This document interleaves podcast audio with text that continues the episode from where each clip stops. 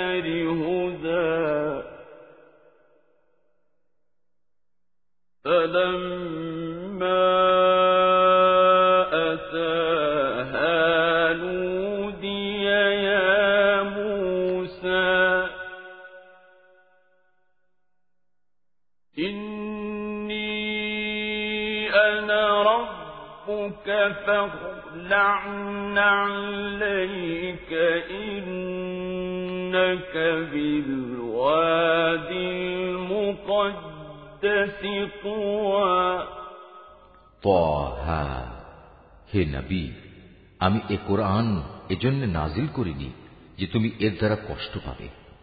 এ কোরআন তো হচ্ছে বরং কষ্ট থেকে মুক্তি পাওয়ার একটি উপায় ও নসিহাত মাত্র সে ব্যক্তির জন্য যে আল্লাহ তালাকে ভয় করে। এ কেতাব তার কাছ থেকে অবতীর্ণ, যিনি জমিন ও সমুচ্চ আকাশসমূহ সৃষ্টি করেছেন। দয়াময় আল্লাহ তালা মহান আরসে সমাসীন হলেন। আসমান সমূহ ও জমিনে যা কিছু আছে, যা কিছু আছে এ দুইয়ের মাঝখানে এবং জমিনের অনন্ত গভীরে তা সবই তার জন্য। হে মানুষ, তুমি যদি জোরে কথা বলো, তা যেমন তিনি শুনতে পান, তেমনি গোপন কথা, বরং তার চাইতেও গোপন যা, তাও তিনি জানেন।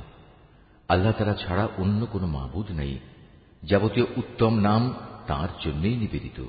হে নবী, তোমার কাছে কি মুসার কাহিনী পৌঁছেছে? বিশেষ করে সে ঘটনাটি, যখন সে দূরে আগুন দেখল এবং তার পরিবারের লোকজনদের বলল তোমরা এখানে অপেক্ষায় থাকো। আমি অবশ্যই আগুন দেখতে পেয়েছি।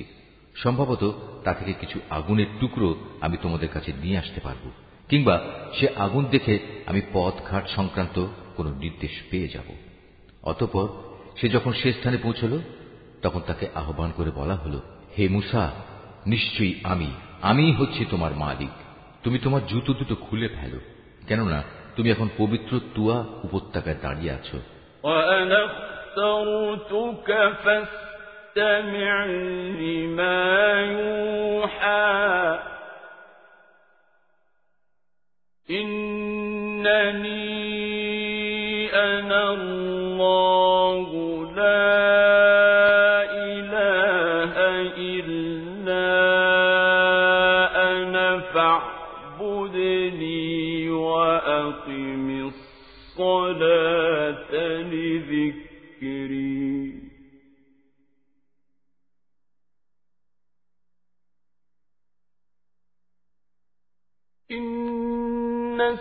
الساعة آتية أكاد أخفيها لتجزى كل نفس بما تسعى.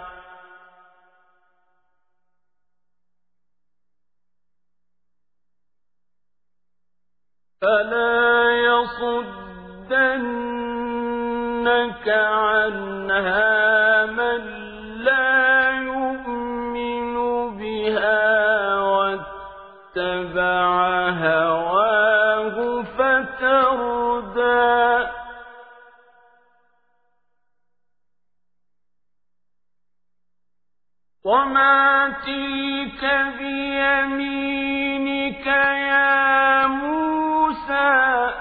আমি তোমাকে নবুয়তের জন্য বাছাই করেছি।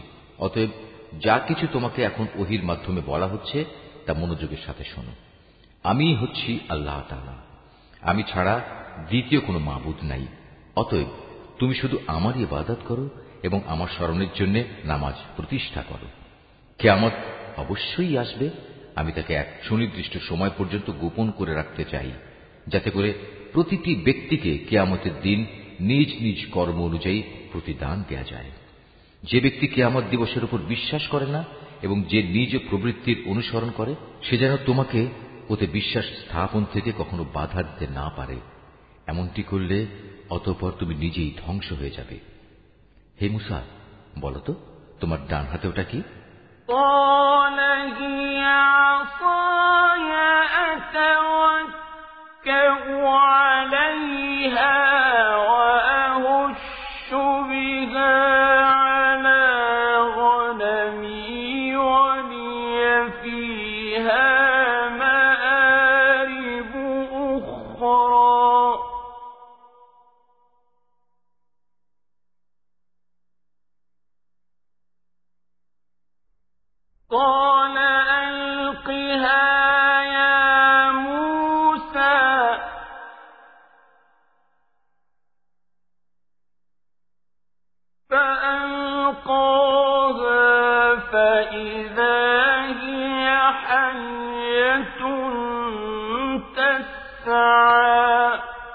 সে বলল এটি হচ্ছে আমার হাতের লাঠি আমি কখনো কখনো এর উপর ভর দিই আবার কখনো তা দিয়ে আমি আমার মেষপালের জন্য গাছের পাতা পাড়ি তাছাড়াও এটি আমার আরো অনেক কাজে লাগে আল্লাহ তালা বললেন হে মুসা এটি মাটিতে নিক্ষেপ করো অতপর সে তা মাটিতে নিক্ষেপ করল সাথে সাথেই তা সাপ হয়ে এদিক ওদিক ছোটাছুটি করতে লাগলো قال خذها ولا تخف سنعيدها سيرتها الأولى.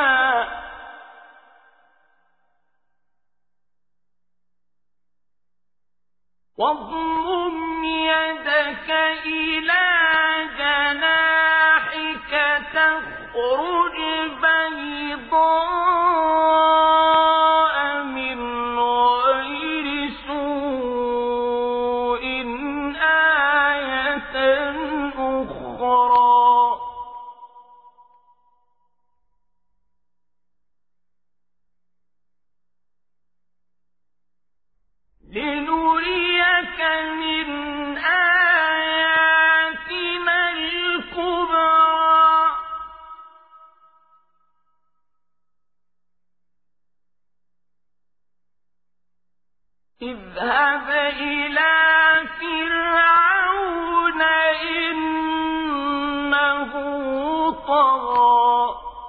তিনি বললেন, হে মুসা, তুমি একে ধরো, ভয় পেও না।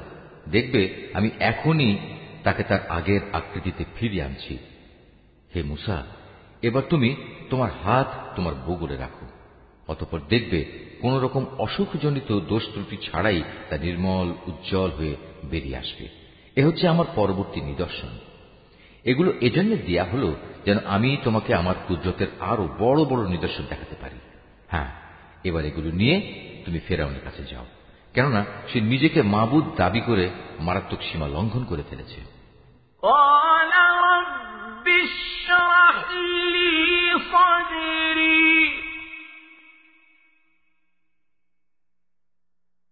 ويسر لي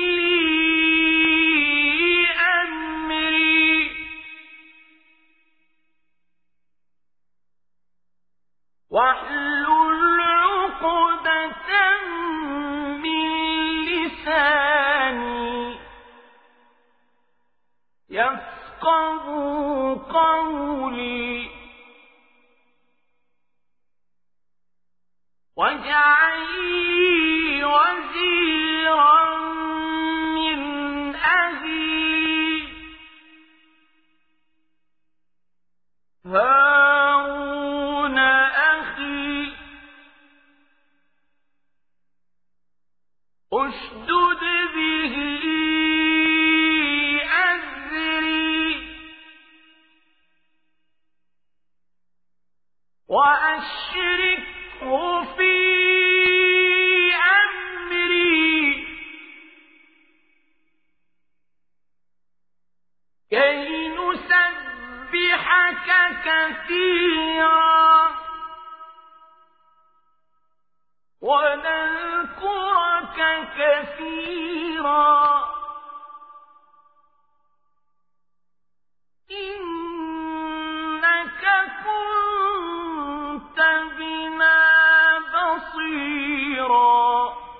সে বলল, হে আমার মালিক, তুমি আমার জন্য আমার বক্ষকে প্রশস্ত করে দাও।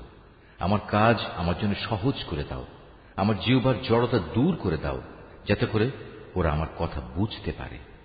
আমার আপনজনদের মধ্যে থেকে একজনকে আমার সাহায্যকারী বানিয়ে পাঠাও। হারুন হচ্ছে আমার ভাই, তাকেই বরং তুমি আমার সহযোগী বানিয়ে দাও। তার দ্বারা তুমি আমার শক্তি বৃদ্ধি করো। তাকে আমার কাজের অংশীদার বানিয়ে দাও।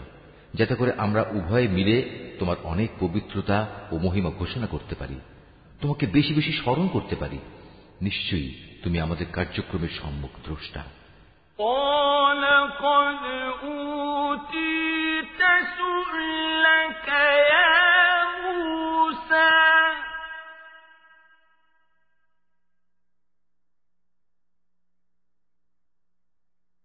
ولقد مننا عليك مرة أخرى. إذ أوحينا إلى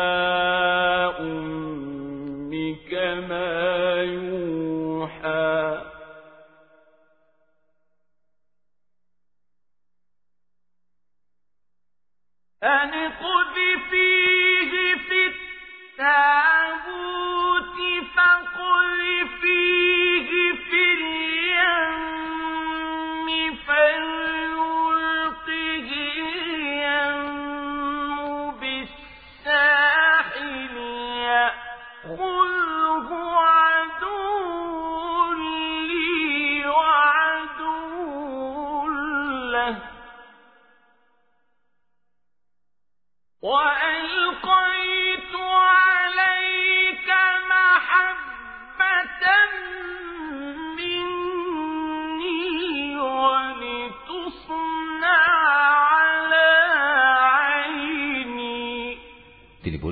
হে মুসা, তুমি যা কিছু চেয়েছো তা সবই তোমাকে দেয়া হলো। আমি তো এর আগেও অলৌকিকভাবে তোমার প্রতিপালনের ব্যবস্থা করে তোমার উপর আরেকবার অনুগ্রহ করেছিলাম। যখন আমি তোমার মায়ের কাছে একটি ইঙ্গিত পাঠিয়েছিলাম, আসলে সে বিষয়টি ইঙ্গিত করে বলে দেওয়ার মতো গুরুত্বপূর্ণ বিষয় ছিল। সে ইঙ্গিত ছিল, তুমি তাকে ফেরাউনের লোকদের কাছ থেকে বাঁচানোর জন্য জন্মের পর একটি সিন্দুকের ভেতরে রেখে দাও, অতপর তাকে সিন্দুক সহ নদীতে ভাসিয়ে দাও। যেন নদী তাকে ভাসাতে ভাসাতে তীরে ঠেলে দেয়। আমি জানি একটু পরেই তাকে উঠিয়ে নেবে এমন এক ব্যক্তি যে আমার দুশ্মন এবং তারও দুশ্মন। হে মুসা, আমি আমার কাছ থেকে ফেরাউন ও অন্য মানুষদের মনে তোমার জন্য ভালোবাসা সৃষ্টি করে দিয়েছিলাম, যেন তুমি আমার চোখের সামনেই বড় হতে পারো।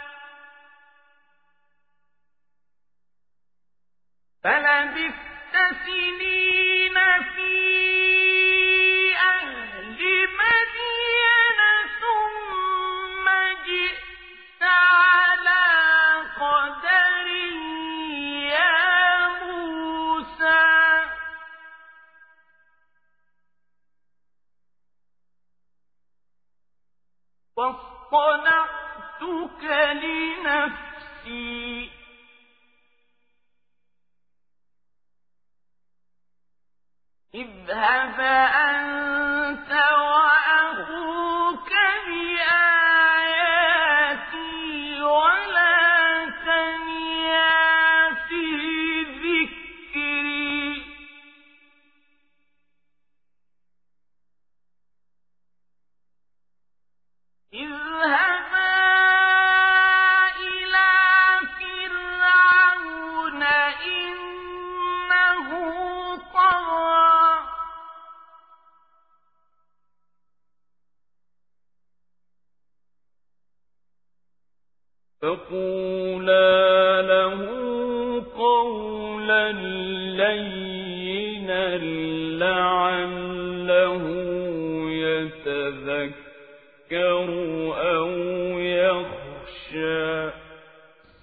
তোমার বোন চলতে চলতে এখানে এলো এবং ফেরাউনের লোকজনদের বলল, আমি কি তোমাদের কথা বলে দেব?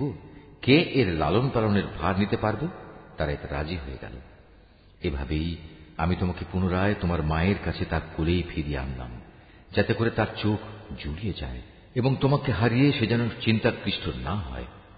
স্মরণ করো, যখন তুমি একজন মানুষকে হত্যা করলে, তখন আমি হত্যাজনিত সেই মানসিক যন্ত্রণা থেকে তোমাকে মুক্তি দিলাম। এছাড়াও তোমাকে আমি আরও বিভিন্নভাবে পরীক্ষা করেছি। অতপর তুমি কয়েক বছর মাদিয়ানবাসীদের মাঝে কাটিয়ে এলে। এরপর হে মুসা, একটা নির্ধারিত সময় পরেই তুমি আজ এখানে এসে উপস্থিত করে আমি এই দীর্ঘ পরীক্ষা দ্বারা তোমাকে আমার নিজের কাজের জন্য প্রস্তুত করে নিয়েছি। আমার নিদর্শন সমূহ নিয়ে তুমি ও তোমার ভাই এবার ফেরাউনের কাছে যাও। তবে কখনো আমার জিকের থেকে শৈথিল্য প্রদর্শন করো না। তোমরা দুজনে অবিলম্বে ফেরাউনের কাছে চলে যাও, কেননা সে মারাত্মকভাবে সীমা লঙ্ঘন করেছে।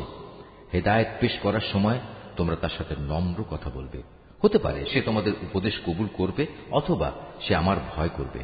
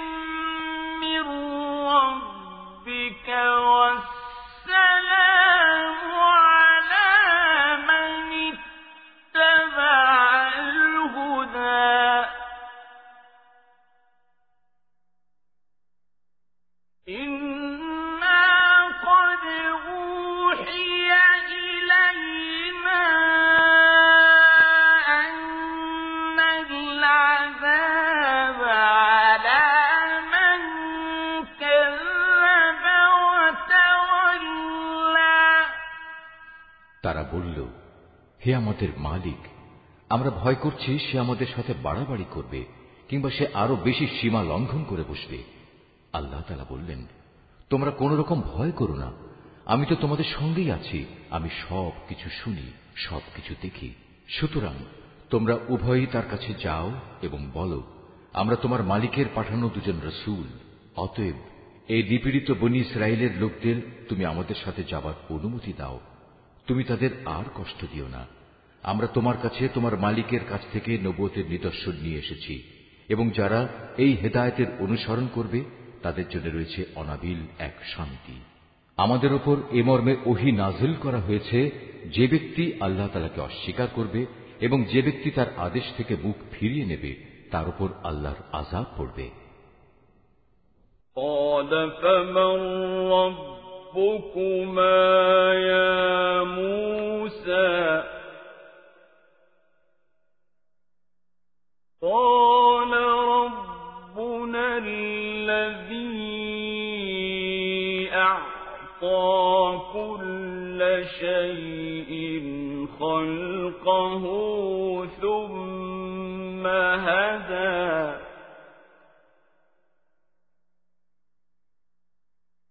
قال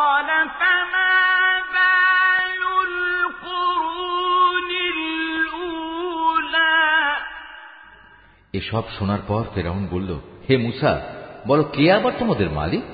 সে বলল, আমাদের মালিক তিনি, যিনি প্রতিটি জিনিসকে তার যথাযোগ্য আকৃতি দান করেছেন, অতপর তাদের সবাইকে সঠিক পথ নির্দেশ দিয়েছেন। সে বলল, তাহলে আগের লোকদের অবস্থা কি হবে?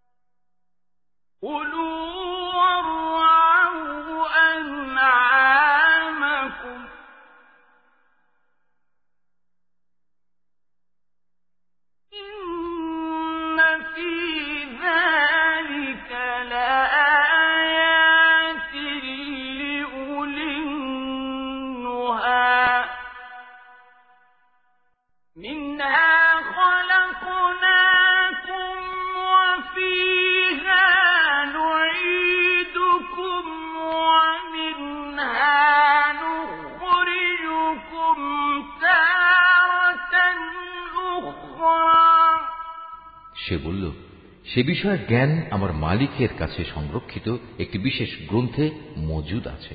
আমার মালিক কখনো ভুল পথে যান না, তিনি কারও কোনো কথা ভুলেও যান না। তিনি এমন এক সত্তা, যিনি তোমাদের জন্য জমিনকে বিছানা বানিয়ে দিয়েছেন। ওতে তোমাদের চলার জন্য বহু ধরনের পথ ঘাটের ব্যবস্থা করে দিয়েছেন।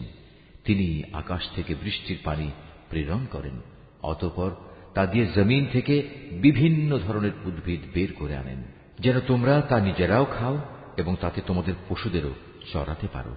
অবশ্যই এর মাঝে বিবেক সম্পন্ন মানুষদের জন্য শিক্ষার অনেক নিদর্শন রয়েছে।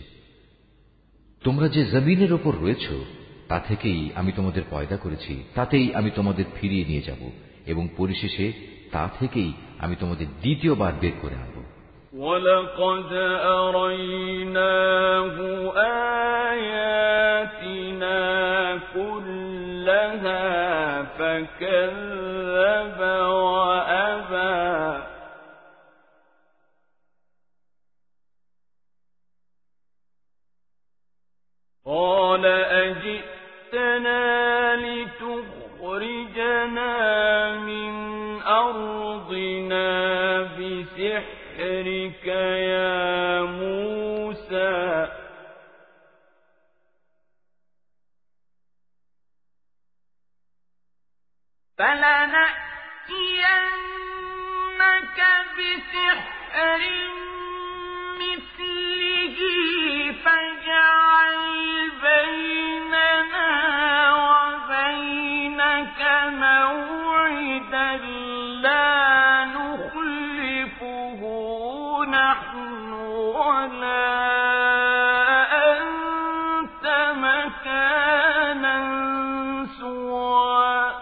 ফেরাউনের অবস্থা ছিল আমি তাকে আমার যাবতীয় নিদর্শন দেখিয়েছি। কিন্তু এ সত্ত্বেও সে একে মিথ্যা প্রতিপন্ন করেছে এবং অবিশ্বাস করেছে।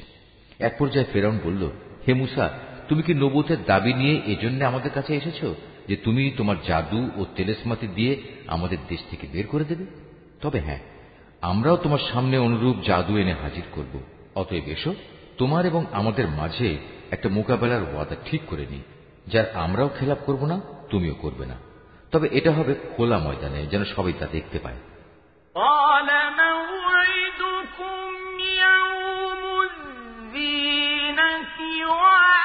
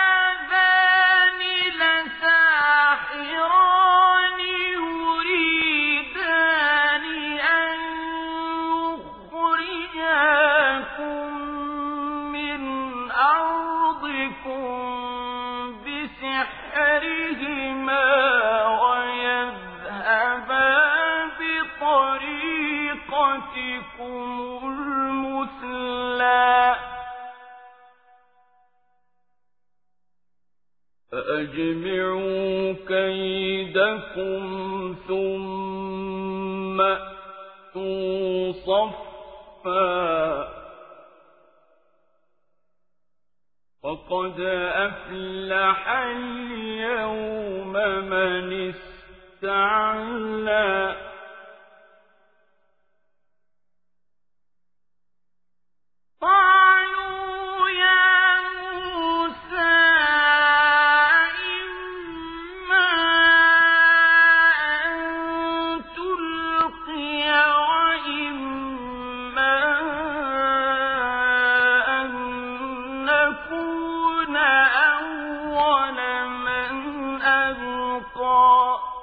সে বলল হ্যাঁ তোমাদের সাথে প্রতিযোগিতার ওয়াদা হবে তোমাদের মেলা বসার দিন। সেদিন মধ্যদিনেই যেন লোকজন এসে জমা হয়ে যায়। অতঃপর ফেরাউন উঠল এবং কথা অনুযায়ী জাদুর সামানপাত্র জমা করল। তারপর মোকাবেলা দেখার জন্য সে ময়দানে এসে হাজির হল। মুসা তাদের লক্ষ্য করে বলল, দুর্ভোগ হোক তোমাদের। তোমরা কখনো আল্লাহ তালার উপর মিথ্যা অভিযোগ আরোপ করো না। নতুবা তিনি তোমাদের আজাব দিয়ে সমূলে ধ্বংস করে দেবেন। আর যে ব্যক্তি মিথ্যা বানায়, সেই মূলত ব্যর্থ হয়ে যায়। মুসার কথা শুনে তারা নিজেদের পরিকল্পনার ব্যাপারে একে অন্যের সাথে মতবিরোধ করল। কিন্তু তারা গোপন সলা পরামর্শ গোপনই রাখল। ফেরাউনের লোকজন বলল, অবশ্যই এ দুজন মানুষ হচ্ছে জাদুকর। তারা জাদুর খেলা দিয়ে তোমাদের দেশ থেকে তোমাদের বের করে দিতে এবং তোমাদের এই উৎকৃষ্ট জীবন ব্যবস্থার অস্তিত্ব খতম করে দিতে চায়। অতএব হে জাদুকররা তোমরা তোমাদের সব জাদু একত্রিত করো, তারপর সারিবদ্ধ হয়ে জাদু দেখানোর জন্য উপস্থিত হয়ে যাও। আজ যে এ মোকাবেলায় জয়ী হবে, সেই হবে সফল কাম। তারা বলল, হে মুসা, বল, আগে তুমি তোমার লাঠি নিক্ষেপ করবে, না আমরা আমাদের জাদু নিক্ষেপ করব?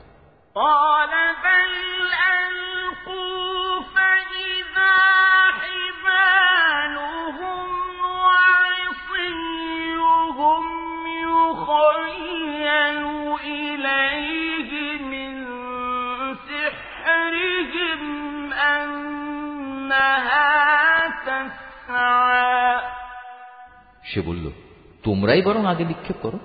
জাদুর প্রভাবে তার কাছে মনে হল তাদের জাদুর রশি ও লাঠিগুলো বুঝি এদিক সেদিক ছোটাছুটি করছে।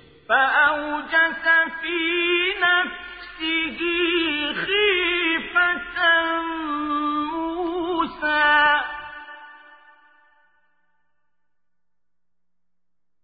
قل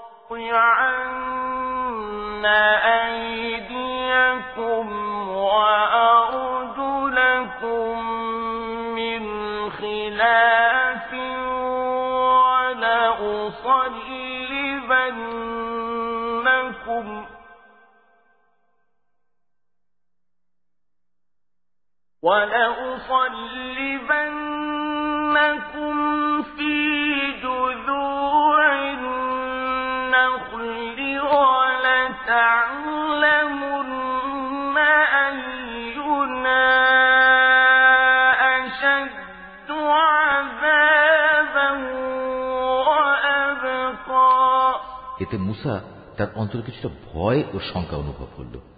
আমি বললাম, হে মুসা, তুমি ভয় পেও না। শেষ তক তুমিই বিজয়ী হবে। হে মুসা, তোমার ডান হাতে যে লাঠি আছে, তা ময়দানে নিক্ষেপ করো। দেখবে, এ যাবৎ যা খেলা ওরা বানিয়েছে, এটা সেগুলিকে গ্রাস করে ফেলবে। মূলত ওরা যা কিছুই করেছে, তা তো ছিল নেহায়ত জাদুকরের কৌশল। আর জাদুকর কখনো কামিয়াব হয় না, যে রাস্তা দিয়ে সে আসুক না কেন। মুসার লাঠি বিশাল অজগর হয়ে জাদুকরদের সাপগুলো গিলে ফেলল। এটা দেখে অতপর জাদুকরা সবাই সাজদাবনত হয়ে গেল এবং তারা বলল, আমরা হারুন ও মুসার মালিকের উপর ইমান আনলাম। সে ফেরাউন বলল, আমি তোমাদের এ ধরনের কোন অনুমতি দেওয়ার আগেই তোমরা তার উপর ইমান আনলে। আমি দেখতে পাচ্ছি সেই হচ্ছে আসলে তোমাদের প্রধান গুরু, যে তোমাদের জাদু শিক্ষা দিয়েছে। দেখো, এবার আমি কি করি? আমি তোমাদের হাত পা উল্টো দিক থেকে কেটে ফেলব তদুপরি আমি তোমাদের খেজুর গাছের কাণ্ডে শুল বিদ্ধ করব তোমরা অচিরেই জানতে পারবে আমাদের উভয়ের মধ্যে কার শাস্তি কত কঠোরতর ও অধিক স্থায়ী قالوا لن نؤثرك على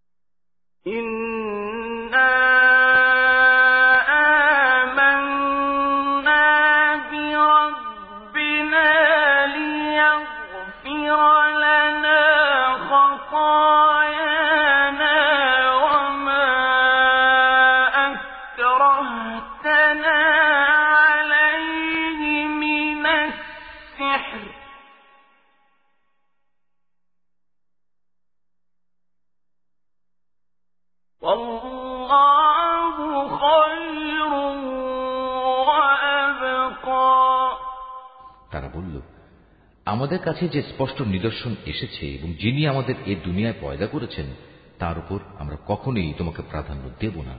সুতরাং তুমি যা করতে চাও, তাই করো। তুমি বড়জোর এ পার্থিব জীবন সম্পর্কেই কোনো সিদ্ধান্ত গ্রহণ করতে পারবে। আমরা তো আমাদের মালিকের উপর ইমান এনেছি, যাতে করে তিনি আমাদের গুণাসমূহ বিশেষ করে তুমি যে আমাদের জাদু করতে বাধ্য করেছ, তা যেন মাফ করে দেন। আমরা বুঝতে পেরেছি আল্লাহ তালাই হচ্ছেন শ্রেষ্ঠ তিনি হচ্ছেন অধিকতর স্থায়ী إنه من يأت ربه مجرما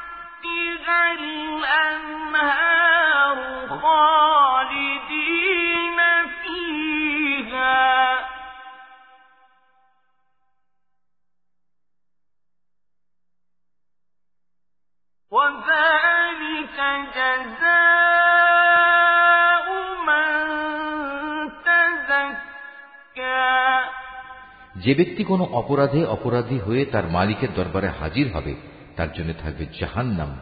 আর জাহান্নাম এমন এক জায়গা যেখানে মানুষ মরতে চাইলেও মরবে না, আবার বাঁচার মতো করে বাঁচবেও না। অপরদিকে, যে ব্যক্তি তার কাছে মোমেন হয়ে কোনো নেক কাজ নিয়ে হাজির হবে, তারাই হচ্ছে সেসব লোক, যাদের জন্য রয়েছে সমুচ্চ মর্যাদা। এমন এক স্থায়ী জান্নাত যার পাদদেশ দিয়ে ঝর্ণা ধারা প্রবাহিত হবে সেখানে তারা থাকবে চিরকাল এ হচ্ছে সে ব্যক্তির পুরস্কার যে স্বীয় জীবন পবিত্র রেখেছে ولقد أوحينا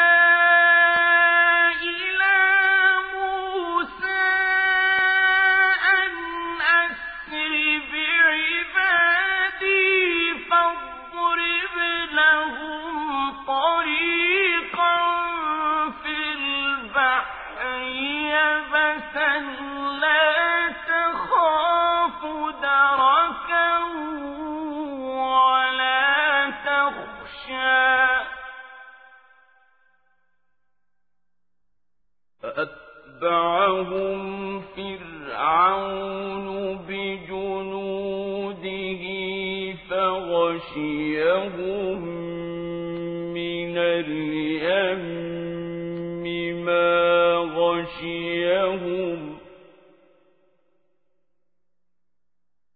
وأضل فرعون قومه আমি মুসার কাছে এ মর্মে ওহি পাঠিয়েছি, তুমি আমার বান্দাদের নিয়ে রাতের বেলায় এই দেশ ছেড়ে চলে যাও। এবং আমার আদেশে তুমি ওদের জন্য সমুদ্রের মধ্যে একটি শুষ্ক সড়ক বানিয়ে নাও। পেছন থেকে কেউ তোমাকে ধাওয়া করবে এই আশঙ্কা তুমি কখনোই করো না। মুসা তার জাতিকে নিয়ে সাগরের পানি বেরিয়ে গেল, অতঃপর ফেরাউন তার সৈন্য সামন্ত সহ তাদের পশ্চাৎ ধাবন করল। তারপর সাগরের অথই পানি তাদের ডুবিয়ে দেয়। ঠিক যেমনটি তাদের ডুবিয়ে দেওয়া উচিত ছিল মূলত ফেরাউন তার জাতিকে গোমরা করে দিয়েছে। সে কখনোই তাদের সঠিক পথ দেখায়নি। يا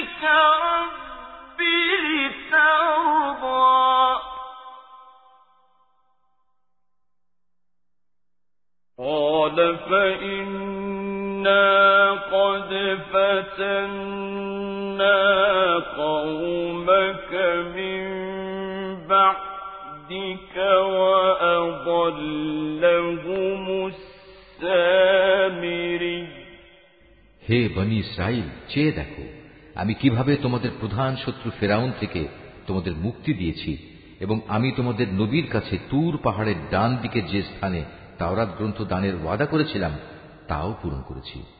তোমাদের জন্য আমি আরও নাজিল করেছি তোমাদের প্রতি এক পবিত্র খাবার, যার নাম মান এবং সালওয়া তোমাদের আমি যা ভালো খাবার দান করেছি, তা খাও, এবং তাতে বাড়াবাড়ি করো না, নতুবা তোমাদের উপর আমার গজব অবধারিত হয়ে যাবে। আর যার উপর আমার গজব নাজিল হবে, সে তো ধ্বংসই হয়ে যাবে। আমি অবশ্যই তার প্রতি ক্ষমাশীল, যে ব্যক্তি তবা করল, অতপর সৎপথে অবিচল থাকল। মুসা পাহাড়ে আসার পর আমি বললাম, হে মুসা, কেন তুমি তোমার জাতির লোকদের থেকে তাড়াতাড়ি তুর পর্বতে চলে এলে? সে বলল, না, তারা তো আমার পেছনেই রয়েছে।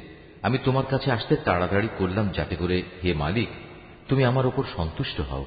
তিনি বললেন তোমার চলে আসার পর আমি তোমার জাতিকে আর এক পরীক্ষা ফেলেছি সামেরি নামের এক ব্যক্তি তাদের গুমরা করে দিয়েছিল فرجع موسى إلى قومه غضبان أسفا قال يا قوم ألم يعدكم ربكم وعدا حسنا. أفطال عليكم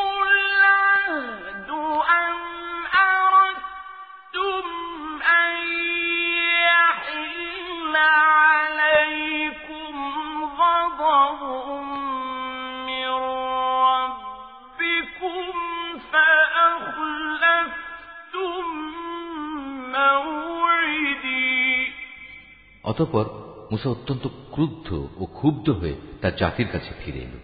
এসে তাদের সে বলল, হে আমার জাতি, এ তোমরা কি করলে? আল্লাহ তালা কি তোমাদের একটি উত্তম প্রতিশ্রুতি দেননি যে তোমাদের তিনি এ জমিনের কর্তৃত্ব সমর্পণ করবেন? তবে কি আল্লাহ তালার এ প্রতিশ্রুতির সময়টি তোমাদের কাছে খুব দীর্ঘ মনে হয়েছিল? তোমরা আর অপেক্ষা করতে পারলে না? কিংবা তোমরা এটাই চেয়েছ, তোমাদের উপর তোমাদের মালিকের গজব অবধারিত হয়ে পড়ুক? অতপর তোমরা আমার ওয়াদাই ভঙ্গ করে ফেললে?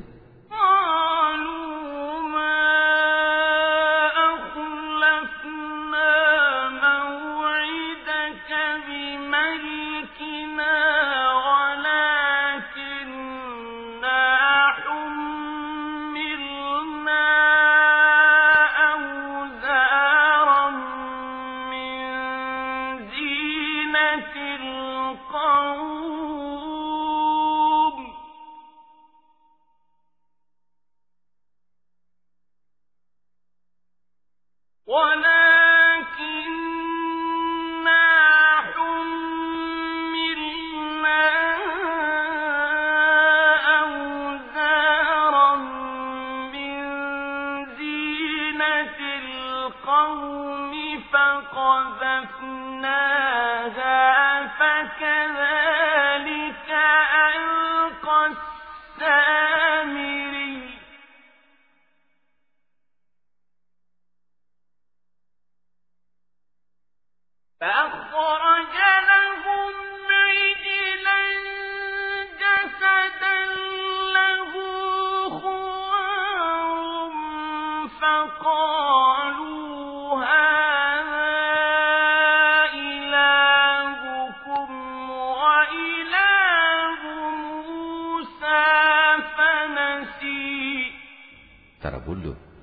মুসা আমরা তোমার প্রতিশ্রুতি নিজেদের ইচ্ছায় ভঙ্গ করিনি।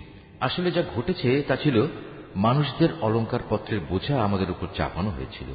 আমরা তা বইতে না পেরে আগুনে নিক্ষেপ করে দিই। এ ছিল আমাদের অপরাধ। এভাবেই সামেরি আমাদের প্রতারণার জালে নিক্ষেপ করল। তারপর সে অলঙ্কার দিয়ে তাদের জন্য একটি বাছুর বানিয়ে বের করে আনল। মূলত তা ছিল একটি নিষ্প্রাণ অবয়ব। তাতে গরুর মতো শব্দ ছিল মাত্র। তারা এটুকু দেখেই বলতে লাগল এ হচ্ছে তোমাদের মাবুদ এটি মুসার মাবুদও কিন্তু মুসা এর কথা ভুলে আর এক মাবুদের সন্ধানে তুর পাহাড়ে চলে গেছে أفلا يرون ألا يرجع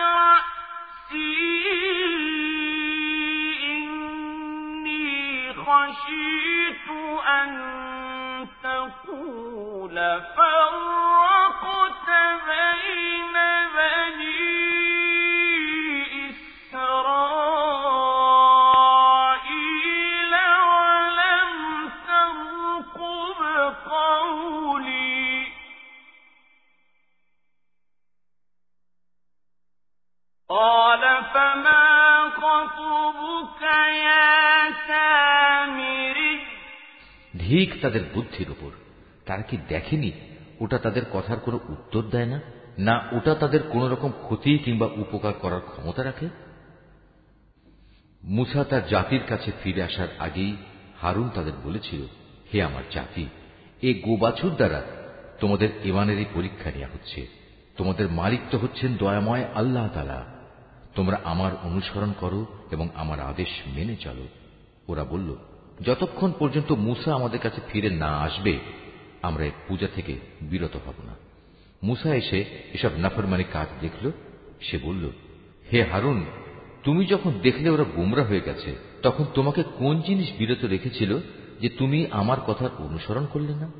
তুমি কি আমার আদেশ তাহলে অমান্যই করলে? সে বলল, হে আমার মায়ের ছেলে, তুমি আমার দাড়ি ও মাথার চুল ধরো না, আমি এমনই একটি আশঙ্কা করেছিলাম। তুমি ফিরে এসে হয়তো বলবে তুমি বনি ইসরায়েলদের মাঝে বিভেদ সৃষ্টি করেছ এবং তুমি আমার কথা পালনের যত্ন নাওনি মুসা সামেরিকে জিজ্ঞেস করল এবার বলো তোমার ব্যাপারটা কি হয়েছিল قال بصرت بما لم يبصروا به فقبضت قبضة من أثر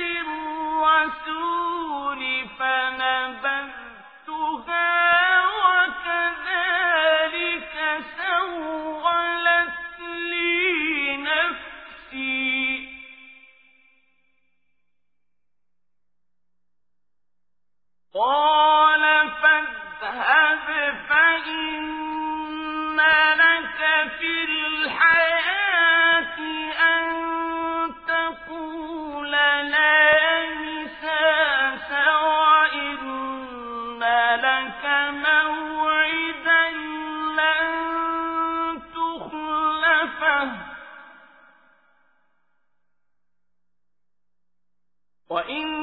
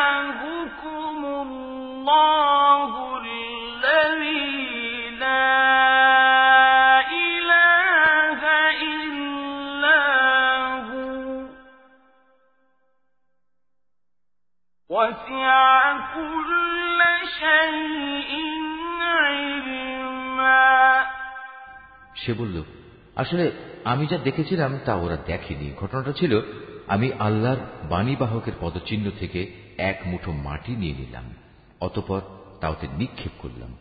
আমার মন কেন জানি এভাবেই আমাকে ব্যাপারটা বুঝিয়ে দিয়েছিল। সে বলল, চলে যাও আমার সম্মুখ থেকে। তোমার জীবদ্দশায় তোমার জন্য এ শাস্তি নির্ধারিত হল। তুমি বলতে থাকবে, আমাকে কেউ স্পর্শ করো না। এছাড়া তোমার জন্য আরও আছে পরকালের আজাবের ওয়াদা। যা কখনো তোমার কাছ থেকে সরে যাবে না। তাকিয়ে দেখো তোমার বানানো মাবুদের প্রতি, যার পূজায় তুমি এতদিন রত ছিলে। আমি ওকে অবশ্যই জ্বালিয়ে দেব, অতপর তার ছাই বিক্ষিপ্ত করে সমুদ্রে নিক্ষেপ করব। হে মানুষ, তোমাদের মাবুদ তো কেবল আল্লাহ তালাই যিনি ব্যতীত দ্বিতীয় কোনো মাবুদ নেই। তিনি তার জ্ঞান দিয়ে সব কিছু পরিবেষ্টন করে আছেন। عليك من أنباء ما قد سبق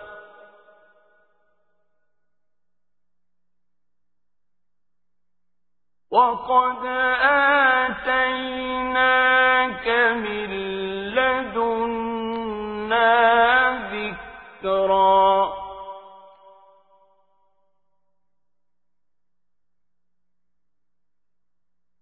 من أعرض عنه فإنه يحمل يوم القيامة وزرا.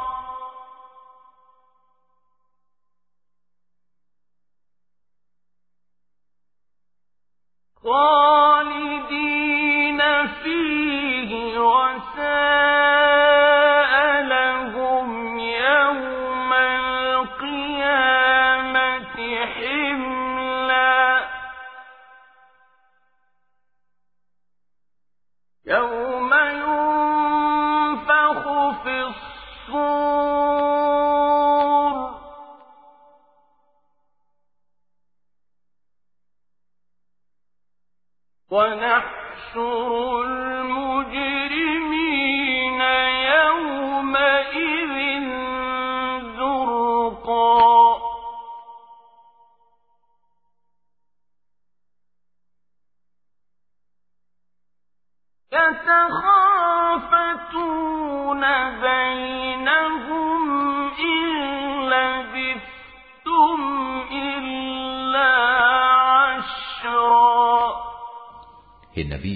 মুসার যেসব ঘটনা তোমাদের আগে ঘটেছে, তার সংবাদ আমি এভাবেই তোমাকে শুনিয়ে যাব।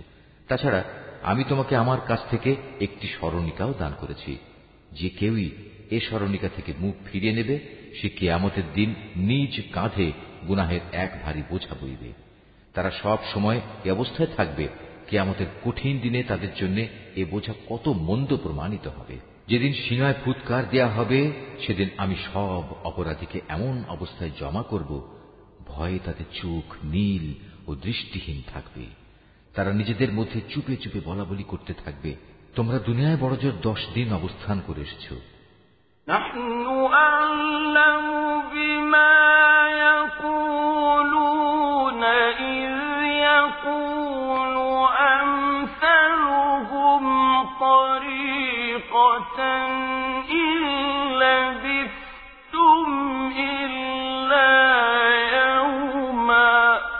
আসলে আমি জানি সে অবস্থানের সঠিক পরিমাণ কত ছিল বিশেষ করে যখন তাদের মধ্যেকার সবচেয়ে বিবেকবান ব্যক্তি যে সৎ পথে ছিল বলবে তোমরা তো দুনিয়ায় মাত্র একদিন অবস্থান করে এসেছ ويسألونك عن الجبال فقل ينسفها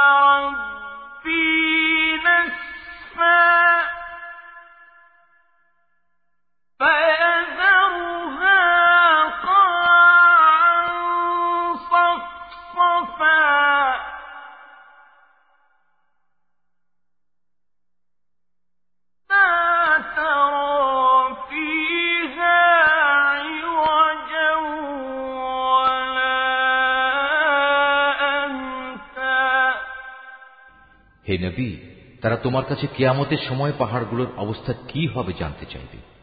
তুমি তাদের বলো। সে সময় আমার মালিক এগুলোকে টুকরো টুকরো করে উড়িয়ে দেবেন। অতপর এ জমিনকে তিনি মসৃণ ও সমতল ভূমিতে পরিণত করে ছাড়বেন। তুমি এতে কোন রকম অসমতল ও উঁচু নিচু দেখবে না।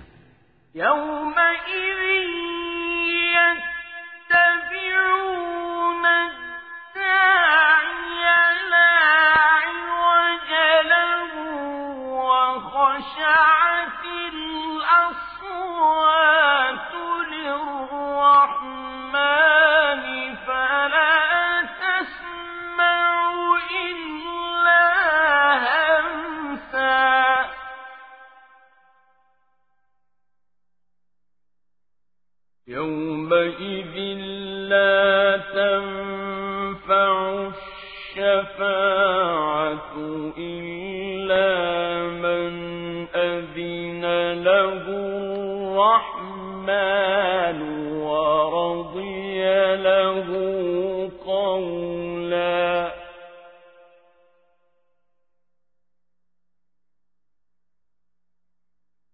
يعلم ما بين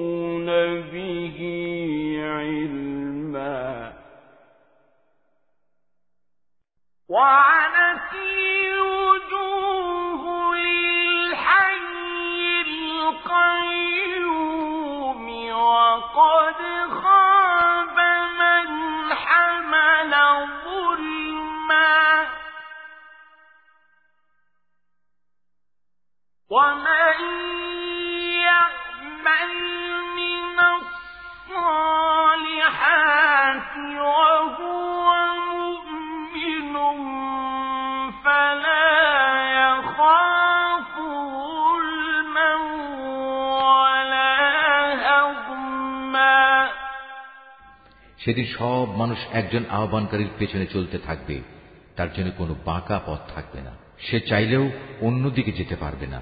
সেদিন দয়াময় আল্লাহ তালার প্রচণ্ড ক্ষমতার সামনে অন্য সব শব্দেই ক্ষীণ হয়ে যাবে। এ ভয়ঙ্কর পরিস্থিতিতে ভীত বিহবল মানুষের পায়ে চলার মৃদু আওয়াজ ছাড়া আর কিছুই তুমি শুনতে পাবে না। সেদিন পরাক্রমশালী আল্লাহ তালার সামনে কারও কোনো রকম সুপারিশই কাজে আসবে না। অবশ্য যাকে করুণাময় আল্লাহ তালা অনুমতি দেবেন এবং যার কথায় তিনি সন্তুষ্ট হবেন, তার কথা আলাদা। তাদের সামনে ও পেছনে যা কিছু আছে তা তিনি সম্যক অবগত আছেন। কিন্তু তারা তাদের ক্ষুদ্র জ্ঞান দ্বারা তার বিশাল জ্ঞানকে কোনোদিনই পরিবেষ্টন করতে পারবে না। সেদিন মানুষের চেহারাগুলো সেই চিরঞ্জীব ও অনাদি সত্তার সামনে অবনত হয়ে যাবে। ব্যর্থ হবে সে ব্যক্তি যে সেদিন শুধু জুলুমের ভারী বহন করবে। অপরদিকে, যে ব্যক্তি ইমানের সাথে দুনিয়ায় নেক কাজ করেছে, সেদিন সে কোনো জুলুমের ভয় করবে না এবং কোনো ক্ষতির ভয়ও وكذلك أنزلناه قرآنا عربيا وصرفنا فيه من الوعيد لعلهم يتقون أو يحدث لهم ذكرا.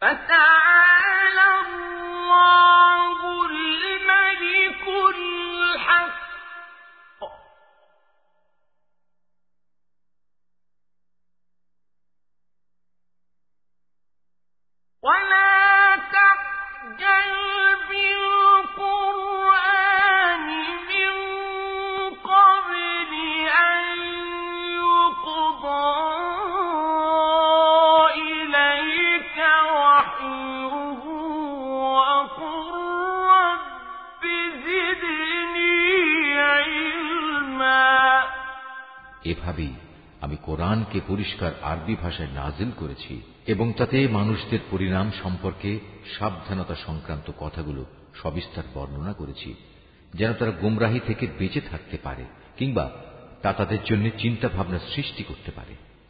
আল্লাহ তালা অতি মহান। তিনি সৃষ্টি করে প্রকৃত বাদশাহ। তিনি কোরআন নাজিল করেছেন। হে নবী, তোমার কাছে তার ওহি নাজিল পূর্ণ হওয়ার আগে কোরআনের ব্যাপারে কখনো তাড়াহুড়ো করো না। তবে জ্ঞান বাড়াতে চাইলে বলো হে আমার মালিক আমার জ্ঞান ভাণ্ডার তুমি বৃদ্ধি করে দাও ولقد عهدنا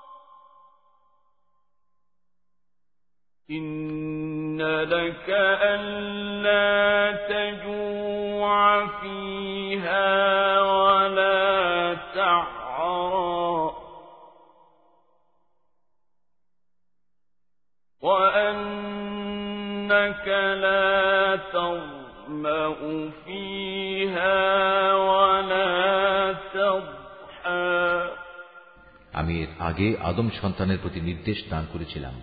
কিন্তু সে এসব কথা ভুলে গেছে। আসলে, আমি কখনো সে ব্যাপারে তাকে দৃঢ় সংকল্পবদ্ধ পাইনি। আমি ফেরেস্তাদের যখন বলেছিলাম, তোমরা আদমকে সেজদা করো, তখন তারা সাথে সাথেই সেজদা করল। কিন্তু ইবলিস, সে অস্বীকার করল। আমি আদমকে বললাম, এ শয়তান হচ্ছে তোমার ও তোমার জীবন সাথে দুশ্মন। সুতরাং দেখো, এমন যেন না হয় যে সে তোমাদের উভয়কেই জান্নাত থেকে বের করে দেবে এবং এর ফলে তুমি দারুণ দুঃখ কষ্টে পড়ে যাবে। অথচ এখানে তুমি কখনো ক্ষুধার্ত হও না, কখনো পোশাক বিহীন হও না। তুমি কখনো এখানে পিপাসার্থ হও না, কখনো রোদেও কষ্ট পাও না।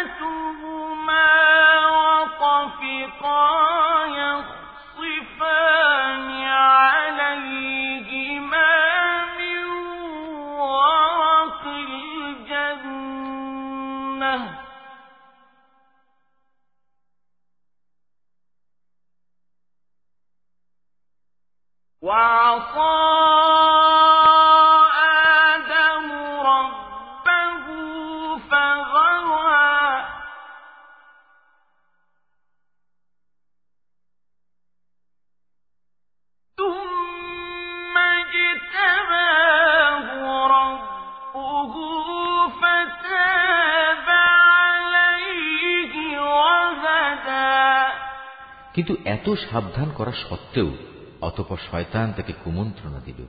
সে তাকে বলল, হে আদম, আমি কি তোমাকে অনন্ত জীবন দায়নি একটি গাছের কথা বলব, যার ফল খেলে তুমি এখানে চিরজীবন থাকতে পারবে?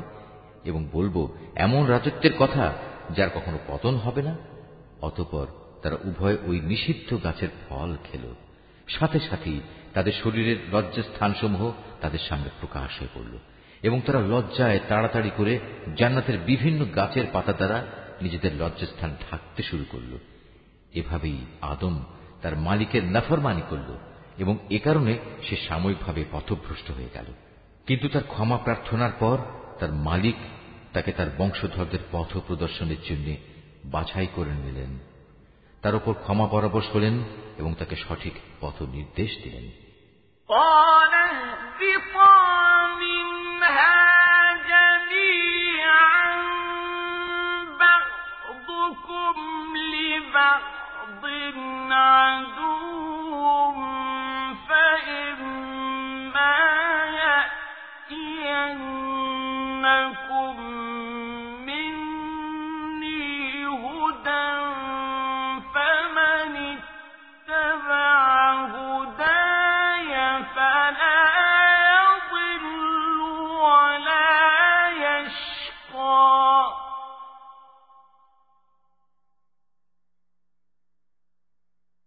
ومن أعرض عن ذكري فإن له معيشة ضنكا ونحشره يوم القيامة أعمى.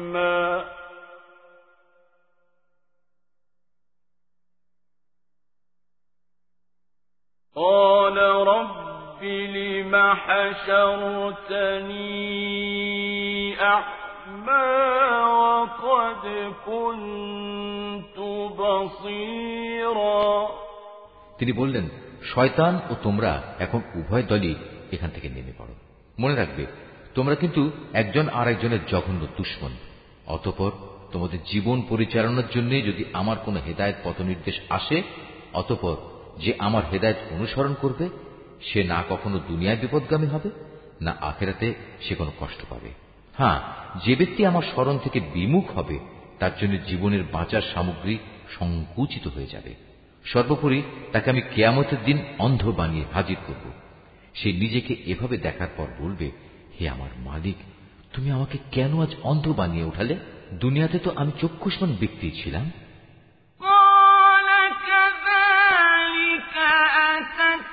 وكذلك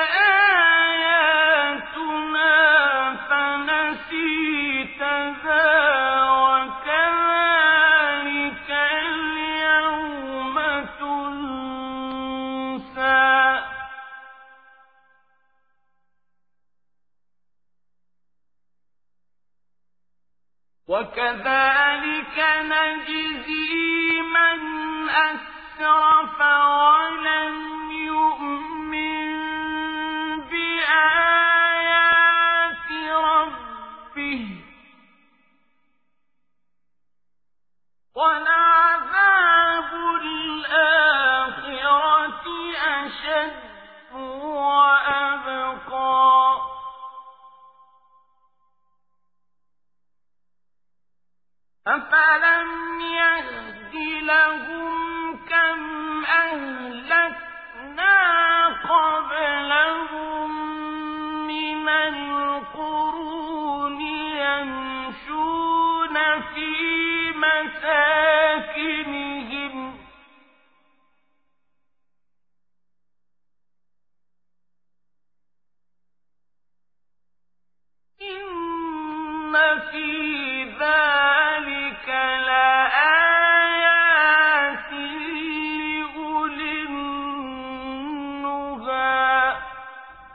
বলবেন, আসলে দুনিয়াতেও তুমি এমনই অন্ধ ছিলে। আমার আয়াতসমূহ তোমার কাছে এসেছিল, কিন্তু তুমি তা ভুলেছিলে। এভাবে আজ তোমাকেও ভুলে যাওয়া হবে। মূলত আমি এভাবেই তাদের প্রতিফল দিই। যারা আমার আয়াত নিয়ে বাড়াবাড়ি করে, সে তার মালিকের আয়াতের উপর কখনো ইমান আনে না। সত্যিকার অর্থে পরকালের আজাবই হচ্ছে বেশি কঠিন এবং অধিক স্থায়ী। এদের আগে আমি কত কত জনপদ ধ্বংস করে দিয়েছি আর এ ধ্বংসপ্রাপ্ত জনপদ সমূহের উপর দিয়ে এরা তো হামেশাই চলাফেরা করে অবশ্যই এতে বিবেকবান মানুষদের জন্য নিদর্শন রয়েছে ولولا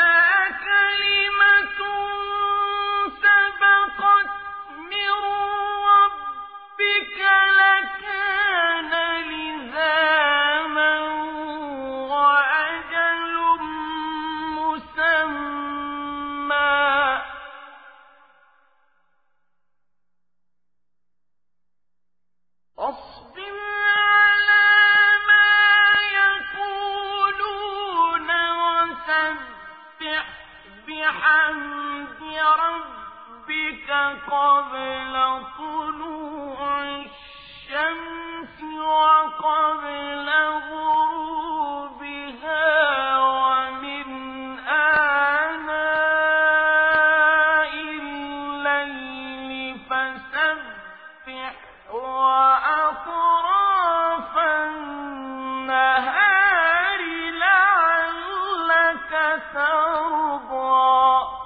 যদি তোমার মালিকের পক্ষ থেকে এদের অবকাশ দেওয়ার এই ঘোষণা না থাকত এবং এদের উপর আজাব আসার সুনির্দিষ্ট কালক্ষণ আগেই ঠিক করা না থাকত, তাহলে এদের উপর কবেই আজাব অবশ্যম্ভাবী হয়ে পড়ত? অতএব হে নবী, এরা যা কিছুই বলে, তুমি তার উপর ধৈর্য ধারণ করো। তুমি বরং তোমার মালিকের প্রশংসা, পবিত্রতা ও মহিমা ঘোষণা করো। সূর্যোদয়ের আগে ও তা অস্ত যাওয়ার আগে।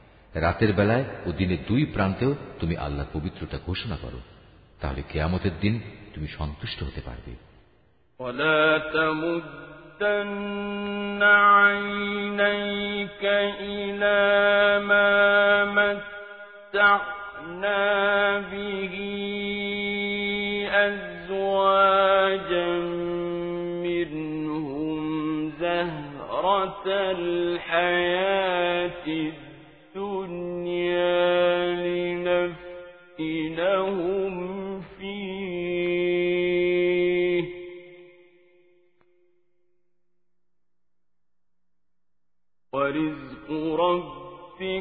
خير وأبقى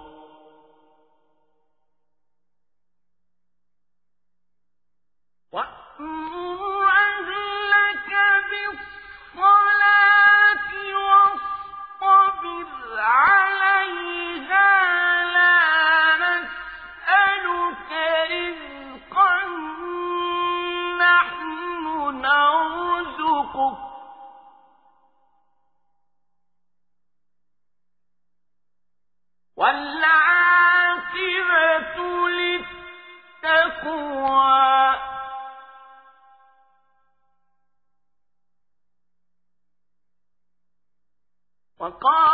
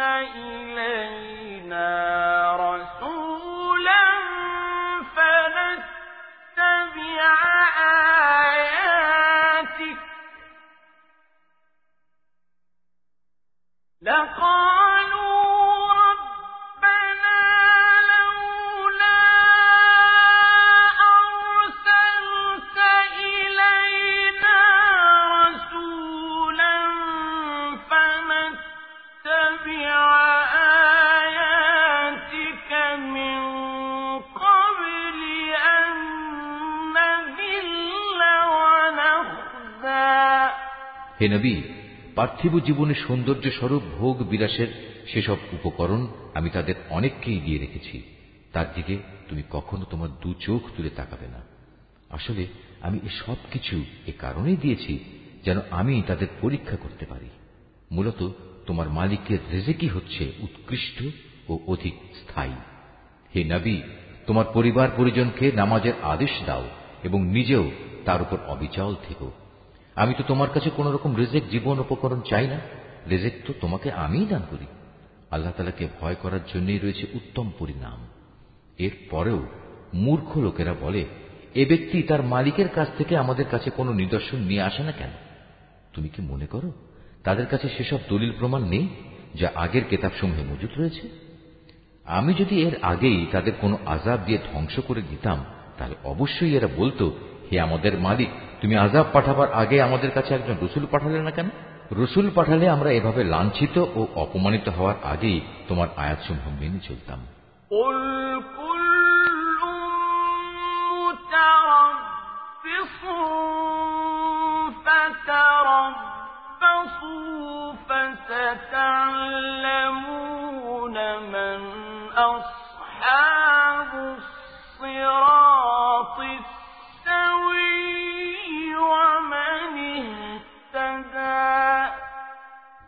হে নবী, এদের বলো হ্যাঁ প্রত্যেক ব্যক্তি তার কাজের প্রতিফল পাবার অপেক্ষা করছে। অতএব তোমরাও অপেক্ষা করো। অচিরেই তোমরা জানতে পারবে সঠিক পথের অনুসারী কারা, আর কারাই বা সোজা সঠিক পথ পেয়েছে।